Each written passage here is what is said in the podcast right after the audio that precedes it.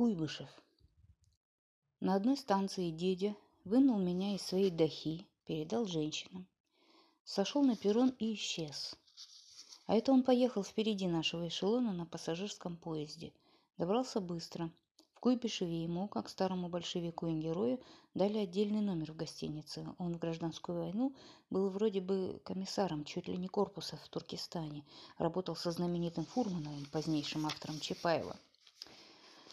Так что мы приехали к уже получившему жилье деде, который, как опытный военный командир, знал, что впереди гарнизона идут квартирьеры. Он вселил нас в узенькую комнатку, где помещались две кровати, одна за другой и маленький столик. Я спала у деди под мышкой, а баба с дочерьми ютились втроем на койке и приставных стульях. Дедя, несмотря на обстановку, каждый день обтирался холодной водой, миска воды и кусок полотна, а также делал гимнастику по системе Мюллера. Бабушка же, его дочь, почти не вставала, сказывались контузия после взрыва в Московском комитете партии. В Куйбышев перемещалось постепенно столичное руководство. Туда вывезли также Большой театр и цирк Дурова, а также завод шарикоподшипников. На этот завод затем была направлена моя мама сколачивать ящики в тарном цехе, а Ваву зачислили туда же как инженера с неоконченным техническим образованием. Мама еще подрабатывала, читала по госпиталям стихи Симонова, а также писала в газету «Волжская коммуна» об искусстве.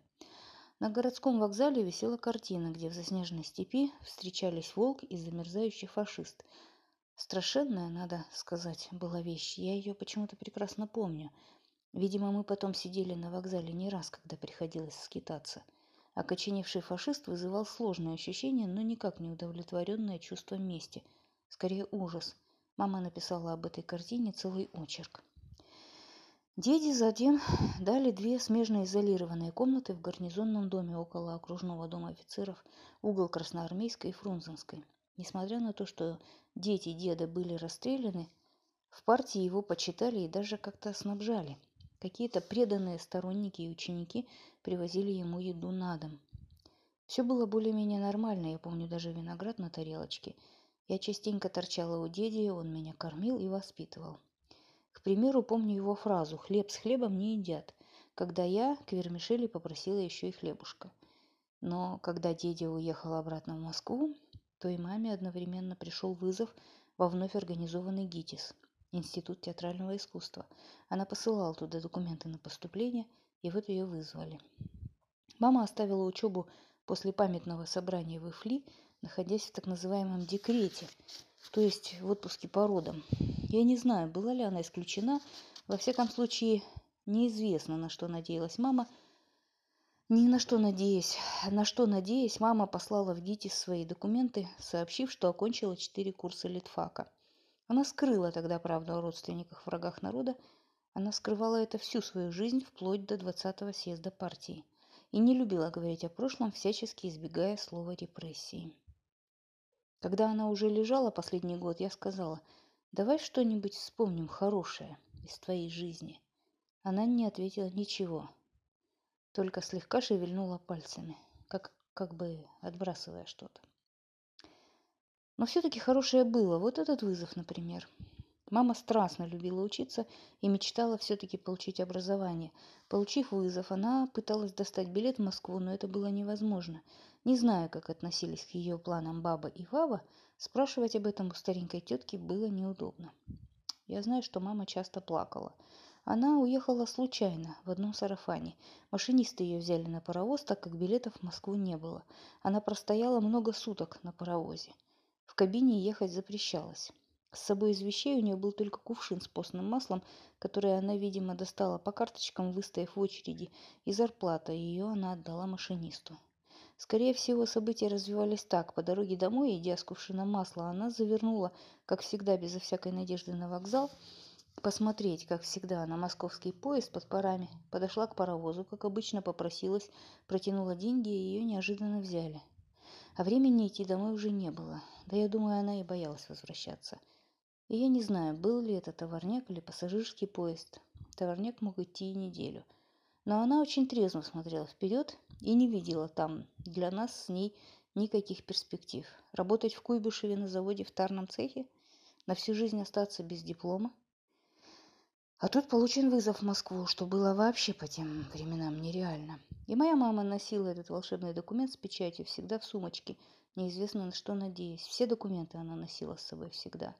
Тайно она вела переговоры о билете в Москву даже с нашей соседкой по Куйбышевской квартире, ужасом моего детства, теткой Рахилью, поскольку ее муж работал на железной дороге. Об этом Рахиль рассказала мне спустя много лет, когда я была вместе с МХАТом на гастролях в Самаре – Нашла свою квартиру, в ней древнюю ветхую Рахиль, живущую в своей комнате в одиночестве. Я сообщила ей, что бабушка с Вавой были реабилитированы, бабушка получила орден, квартиру в Москве и кремлевский паек, мою маму мы схоронили, а вот Вава, как персональный пенсионер, живет в центре Москвы, в двухкомнатной квартире, и все мы за ней ухаживаем. А Рахиль мне поведала, как о своей доблести, что когда-то достала моей маме билет в Москву. Я сказала, что, по моим сведениям, мама ехала на паровозе без билета. И тут вдруг Рахиль в присутствии соседей торжественно возразила, что вообще во время войны им приходилось идти на то, чтобы прятать все продукты и уносить с кухни от нас. Конечно, ведь мы голодали, а мне было пять лет, кормить было нечем, подтвердила я, и вдруг заплакала, сидя на этой грязной кухне. У соседа глаза на лоб полезли. Как это так, не покормить голодающего ребенка? Рахиль как могла быстро убралась к себе, бедная, немощная старуха. Так вот, мама воспользовалась моментом, чтобы уехать. О чем она думала, забравшись на паровоз, стоя в одном сарафане на продуваемой ветром площадке? Скорее всего, обо мне. Она, может быть, уговаривала себя, что все в порядке, ребенок у мамы и сестры, сестра работает, девочка в детском саду, ничего, проживут. Надо получать образование, а потом забирать ребенка. Представляю, как билось ее сердце, когда паровоз пошел в Москву. В Москву. Ей было 27 лет. Приехав к своему отцу, Николаю Феофановичу Яковлеву, в его 12-метровую комнатку на улице Чехова, заставленную книжными шкафами и стеллажами, она поселилась у него под обеденным столом и сразу же послала в Куйбышев письмо и денежный перевод. Добилась элементов от своего бывшего мужа. Ходить ей было не в чем, она носила на лекции поверх сарафана дедову шинель. Я думаю, что бабушка с тетей приняли ее исчезновение без большой радости. Ее имя не упоминалось больше. Однако столько уже было в их жизни потерь. Тогда ведь обычно, как бывало, люди растворялись без следа. Знаменитое стихотворение «Из дома вышел человек» Хармса. Он сам тоже однажды вышел и не вернулся никогда. Но я маму ждала упорно и непрерывно. Я встретилась с ней только через четыре года, Мама мне потом часто говорила, что ради меня должна была получить высшее образование, иначе было бы не прокормить семью. И она всю жизнь оправдывалась передо мной. Бедная. Куйбышев. Способы существования. Так вот, мы остались в Куйбышеве втроем. Я, бабушка и тетя. И вот тут начался настоящий голод. Ваву, как ЧС, уволили с завода после одного очень длинного ночного допроса в органах. Жили мы на то, что присылала мама, на алименты от моего отца Стефана Антоновича, молодого философа. Войну все было на, по карточкам. Карточки у нас с бабой и Вавой были одна детская и две иждивенческие. На них мы покупали черный хлеб, при этом из карточки продавщица вырезала талоны. К концу месяца бывало, что весь хлеб оказался выбран. Занимали очередь утром еще во тьме, на морозе. Хвост вился в белых снегах, очередь в хлебную лавку к тяжелой замороженной двери. Наконец мы оказывались внутри, в тепле, в тесной толпе, каждый прижавшись к впереди стоящему, чтобы его не потерять. Формула «Кто последний, я за вами» была спасением в хаосе войны. Прислонившись к тому, кто стоял перед тобой, и ни в коем случае не отлипая от него, ты оказывался в мире закона, порядка, справедливости, получал право на жизнь. И ты с боем должен был отстаивать свое место, то есть не пропускать вперед никого. Тогда из очереди отходить не полагалось. В магазинчике крепко до головокружения пахло вкуснейшим черным хлебом. От этого запаха ломило в челюстях и сосало под ложечкой. В пустых животах громко работали моторы голода, побуждая двигаться. Мы тянули шеи и настойчиво перетаптывались, не приближаясь к цели ни на сантиметр – Толпа качалась. Впоследствии я увидела, что именно так ходят в спектаклях мимы, имитируя шаг и оставаясь на месте. Доходила наша очередь. Вес всегда был меньше нужного, и продавщица ловко кидала с высоты на отрезанный хлеб дополнительный довесок, так что железная чашка, на которой стояла буханка под ударом, резко опускалась, и тут же хлеб с весов снимали. Это было простейшее искусство обмана, но довесок доставался всегда детям и ценился очень высоко. Я его иссасывала тут же. Хлеб мы затем якобы делили честно на три части. Я проглатывала свою сразу же, отщипывая из-под подушки. Потом тетя и баба скармливали мне свои порции. Когда я спрашивала Ваву, как же мы выжили, она пожимала плечами и улыбалась довольно растерянно. Не знаю. В садик я ходила какое-то время, там детский народ жил своей жизнью. Мы тайно ели клей, прошел слух, что он вишневый. Мы запускали в баночку пальцы, их облизывали, когда мастерили бумажные самоделки в отсутствие воспитательницы. А также мы дружно считали, что в коридоре живет Баба Яга – поэтому туда не надо выходить, особенно когда вымыт пол, так сказала нам нянечка. Было еще одно правило. Глядя на пролетающие самолеты, мои товарищи-малыши торжественно произносили именно тех, кто был у них на фронте и якобы летел в этот момент над нами, и гордо смотрели друг на друга. А я не могла назвать ни одного имени. Униженная, я как-то пришла домой и спросила у тети – про кого мне говорить? Она крепко подумала. Мужчин на фронте у нас не было. Женя, ее любимый дядя, был посажен. Муж ее тетки тоже. Мой ушедший из семьи отец, как туберкулезник, в счет не шел. Но все-таки Вава наскребла два имени. Я стала тоже, как все говорить, гордо и звонко. Вон летят мои Сережа и Володя. Я не знала, кто это такие. Володя, кажется, был бывший муж моей тетушки. А зато Сережа был мой собственный сводный дедушка. Он был старше меня на 17 лет как впоследствии оказалось. Спустя почти 60 лет я с ним познакомилась, когда мы все, потомки, праздновали в гостинице «Метрополь» 140-летие моего прадеда Ильи Сергеевича. Сережа – последний сынок деди, рожденный в 50 с гаком лет от третьего брака. И Сережа, что оказалось правдой, был на войне летчиком. Кстати, однажды в том детском саду я действительно увидела в коридоре ожидаемую бабу Ягу, но почему-то проскакнувшую по под, по, под потолком. Как-то раз зимним вечером погасло электричество. Все дети бегали по коридору, как ненормальные. Толкались, орали, махали кулаками на свободе. Когда никто не видит, толпа сходит с ума. В коридоре было черным-черно, только вдали еле светилось, видимо, за счет снежной ночи высокое окно – по стенам стояли шкафы. И вдруг в районе форточки на этом высоком окне, почти под потолком, показалась скрюченная горбатая тень.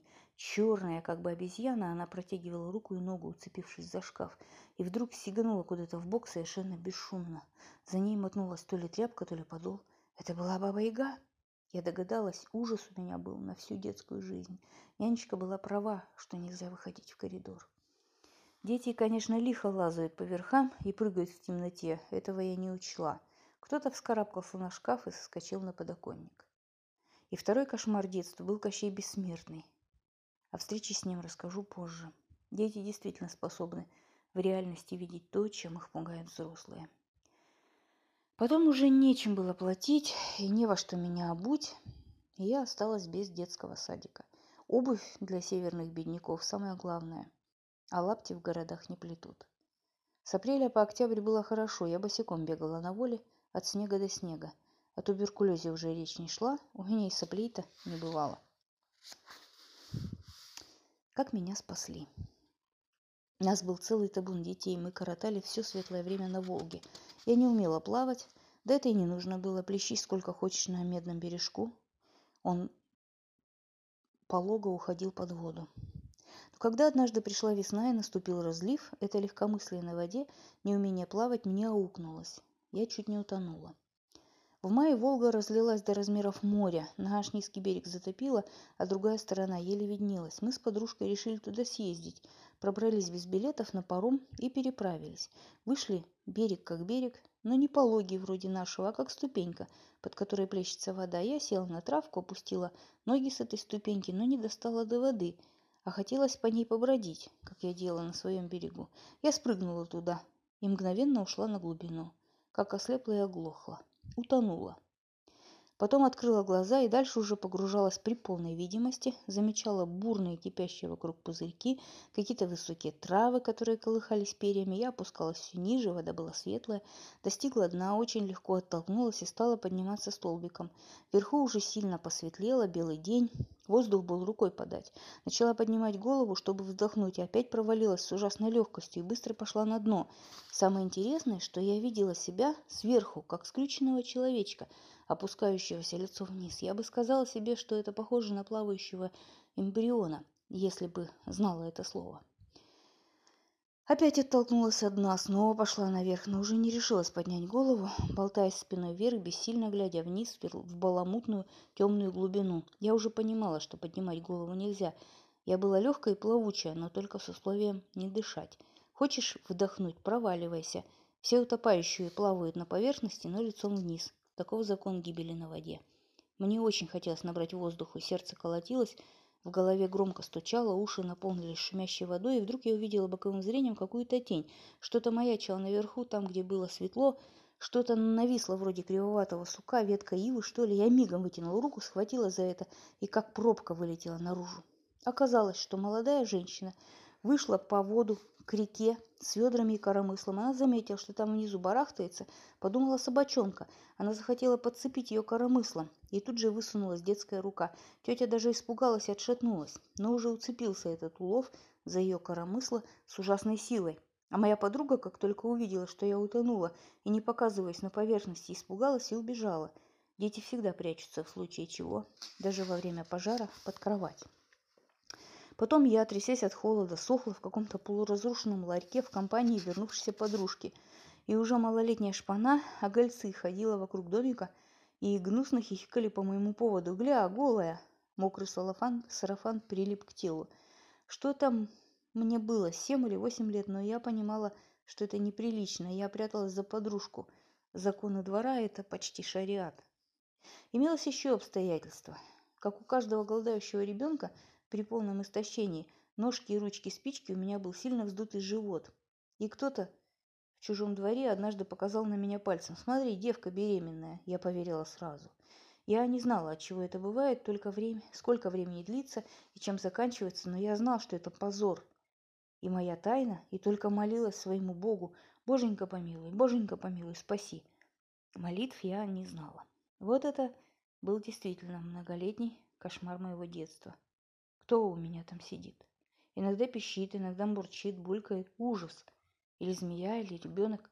Некоторые американские ужастики типа «Чужого» наверняка сочинены были еще в детстве. Мы сели на обратный паром, наступал вечер, и я долго пыталась высохнуть, стуча зубами в парке. Домой в мокром идти было нельзя. Догадаются. Это при том, что родные меня никогда не наказывали. Но они не должны были знать, что я купаюсь. Это мне строго запрещалось. Цирк Дурова. Там, в прибрежных зарослях городского парка, мы проводили всю свою жизнь летом. Это называлось Струковский сад. Вечерами и днем в воскресенье на эстраде играл оркестр. Парк был огромный, заросший как лес. Он спускался к Волге аллеями и склонами. Мы искали в траве и ели баранчики, такие шишечки, зеленые мелкие лепешки. Возможно, это была единственная пища детей за день. Ели также цветы акации, кислицу и щавель. Ягоды там не водились. Когда раскинул свой шатер цирк Шапито с Дуровым, задача детей была проникнуть. Я попала. Фокус был в том, чтобы пробраться на уровне колен взрослых у них в ногах через широкие двери Шапито – Зрители с билетами валили валом, спотыкаясь, но толпа была такая плотная, что даже посмотреть себе под ноги идущим было, видимо, невозможно. Дети продвигались на карачках. Важно было не упасть, чтобы не затоптали.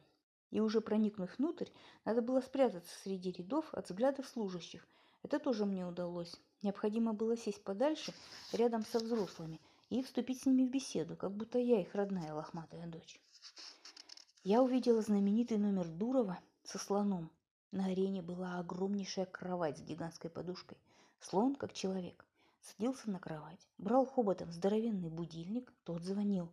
Слон ставил его на тумбочке, потом он ложился боком, играла медленная музыка, но слоновья туша тут же начинала бугриться, взмахивали передние толстые подошвы, слон медленно вставал. Дуров, правда, подбадривал его палочкой. Дальше в дело шел хобот. Слон поднимал его, открывал подушку, а затем доставал оттуда клопа размером с чайник, клал его на песок и ногой убил по нему. Клоп взрывался, стоял дикий хохот. Дуров угощал слона, засовывая ему что-то в пасть, как на верхнюю полку. А еще были обезьянки. Одна в костюмчике читала большую книгу, нервно ее листая. Между страницами, видимо, были какие-то съедобные кусочки. Она быстро совала их в рот и скорее листала туда-сюда, бестолково, но жадно. Помаргивала, оглядывалась, почесывалась. Всеми своими хаотичными движениями она напоминала голодного, вшивого мальчишку или голодную девчонку. В поисках еды. Мы рыскали в поисках пропитания всюду, как бродячие щенята. Однажды я забралась в кабину фурчащего грузовика и отогнал, отогнула полочку, висящую над передним стеклом. И там неожиданно нашлись три рубля. Я тут же слезла, показала ребятам деньги и сказала «там, над стеклом». Все тут же полезли смотреть и ничего не нашли. Я стояла как победитель. Конечно, деньги у меня отобрали известным способом. А ну покаж. Да не буду. Ля, ничего тебя нету, покаж.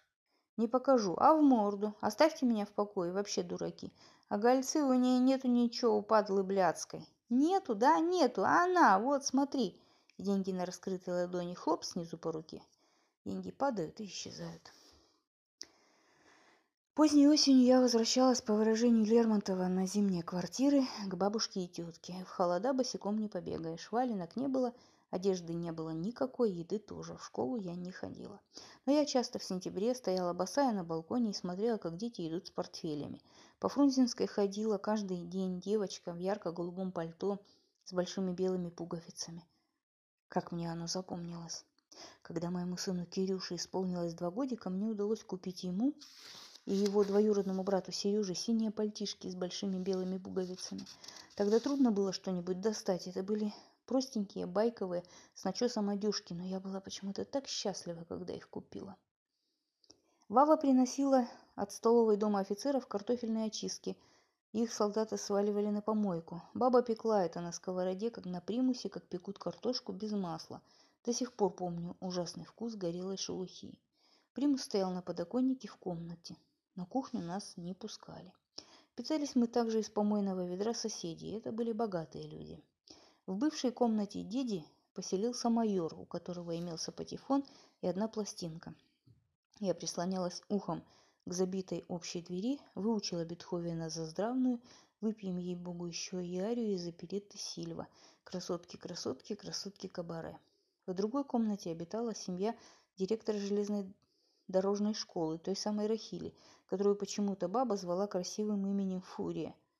У, не, у нее были две дочки постарше меня, Эмма и Алла, и свирепый муж, тоже железнодорожное начальство. Ванная в квартире отапливалась дровами, которых у нас не было. Там же лежал топор. Мы мылись холодной водой в комнате. Однажды бабушка закричала из коридора. Мы вбежали, она лежала в луже крови на пороге кухни. Муж Рахили, застав ее в ванной, ударил мою маленькую бабушку топором по голове, чтобы ей неповадно было ходить туда. Слава богу, удар пришел по касательной. Вава вызвала скорую, врач забинтовал бабушкину седую голову. Единственное, что на ней было белое за все 15 лет, которых мои родные провели в Куйбышевой. Она, разумеется, никуда не пожаловалась. Имя этого начальника было Кретин. Так я его и запомнила, а вся семья называлась Рвачи. Разумеется, майор, Кретин и Фурия выкидывали толстые картофельные очистки, селедочные хребты с головой, зеленые капустные листья, горелых хлебных корок почти не имелось. Но это надо было тоже добыть, избежавши позора и ругани, то есть когда соседи спали. Если удавалось достать керосин, баба варила суп. Куклы. Однажды наступил обычный момент, когда квартира угомонилась, дело шло к ночи, голод уже полностью сожрал наши кишки, и, выждав контрольное время, мои старшие послали меня за мусорным ведром. Помня о топоре, я прокралась на кухню. У помойного ведра на скамеечке валялись две огромные тряпичные куклы без платьев. Их явно выкинули дети нашей соседки Фурии Яковлевны. Куклы были с головами из папье-маше, без волос, с оплубленными носами, туловища, руки и ноги тряпичные. У меня имелась своя кукла. но одноногая и целлюлоидная, притом небольшая. Кроме того, у меня был конь. Я вырезала его из кусочка картона и раскрасила единственным своим лиловым карандашом, нарисовала ему глаз. Конь показался мне не настоящим, и я обмотала его поперек живота тряпочкой, чтобы получилось брюхо потолще. А тут две такие огромные красавицы. Теперь-то я знаю, что такое куклы для девочки. Они для нее покорные богини. И эти маленькие боги вызывают трепет, дикую жадность до слюней – обожание и поклонение, а также свирепость. И если они наконец-то попали к вам в руки, с ними можно делать все. Их всюду носят с собой, крепко до зверства прижимая к груди, их насильно кормят, приговаривая «ам», и могут оставить навсегда с замурзанным засохшим лицом. Могут раскрасить им морду, а потом смыть все подчистую, в том числе и фабричные брови и краску с губ, срезать волосы, а потом способны жалеть, любить еще сильнее – Ничто не может сравниться с любовью девочки к своей кукле. Только безумная любовь к маме и папе и нечеловеческая привязанность к бабушке и дедушке.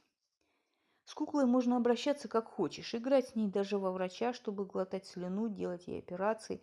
Нельзя только, чтобы кукла попала в руки к мальчишкам, они ее разорвут. Кукле нужно устроить дом, постель, желательно под стулом, под столом. Но тут я как замерла. Я ничего не могла с собой поделать. Выброшенные куклы лежали, а я не верила своему счастью. Я знала, что у нас нет будущего, что я не имею права и помечтать о том, чтобы сшить им платье и где найти лоскутики. Я не смела даже думать, куда их положу и какую жизнь они могли бы прожить вместе. Эти две огромные куклы стали первыми моими божествами. Я сразу начала по ним тосковать. Нам предстояло разлучиться – я встала на колени, усадила их, положила их набитые ватой бедные грязные руки как следует. Эти гигантши постепенно занимали свое место в моей душе. Уплотняли ее, наполняли ее. Так ребенок наполняет душу, грудь и брюхо матери, если прижать его. Я попеременно обнимала их. Потом я взяла их на руки, прильнула к ним и замерла. Они были огромные, прекрасные и покорные. Не помню, сколько все это длилось, может быть, до утра я не посмела их взять домой. Перед школой в кухню заглянула Рахиль, деловая женщина, и вскоре вышли обе девочки. Мстительно взяли своих кукол и уплыли. Победа.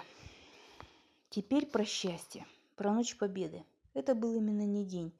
В те сутки в городе мало кто спал, видимо. С часу на час ожидали сообщения – и потом все радостно повторяли эту непонятную формулу безоговорочная капитуляция. В четыре часа утра меня разбудил шум на улице, как будто бежала и бормотала, что-то выкрикивала огромная бесконечная толпа, как идущий поезд. Было еще темно. Часов у нас не имелось, но почему я думаю, что это было в четыре, в пятом часу уже начинался рассвет. Я вскочила и, как была, в сарафанчике и босая, убежала на улицу, где и носилась целый день. Качали военных, остервенело подбрасывали даже наших бездельников из окружного дома офицеров, осторожно качали раненых из госпиталей.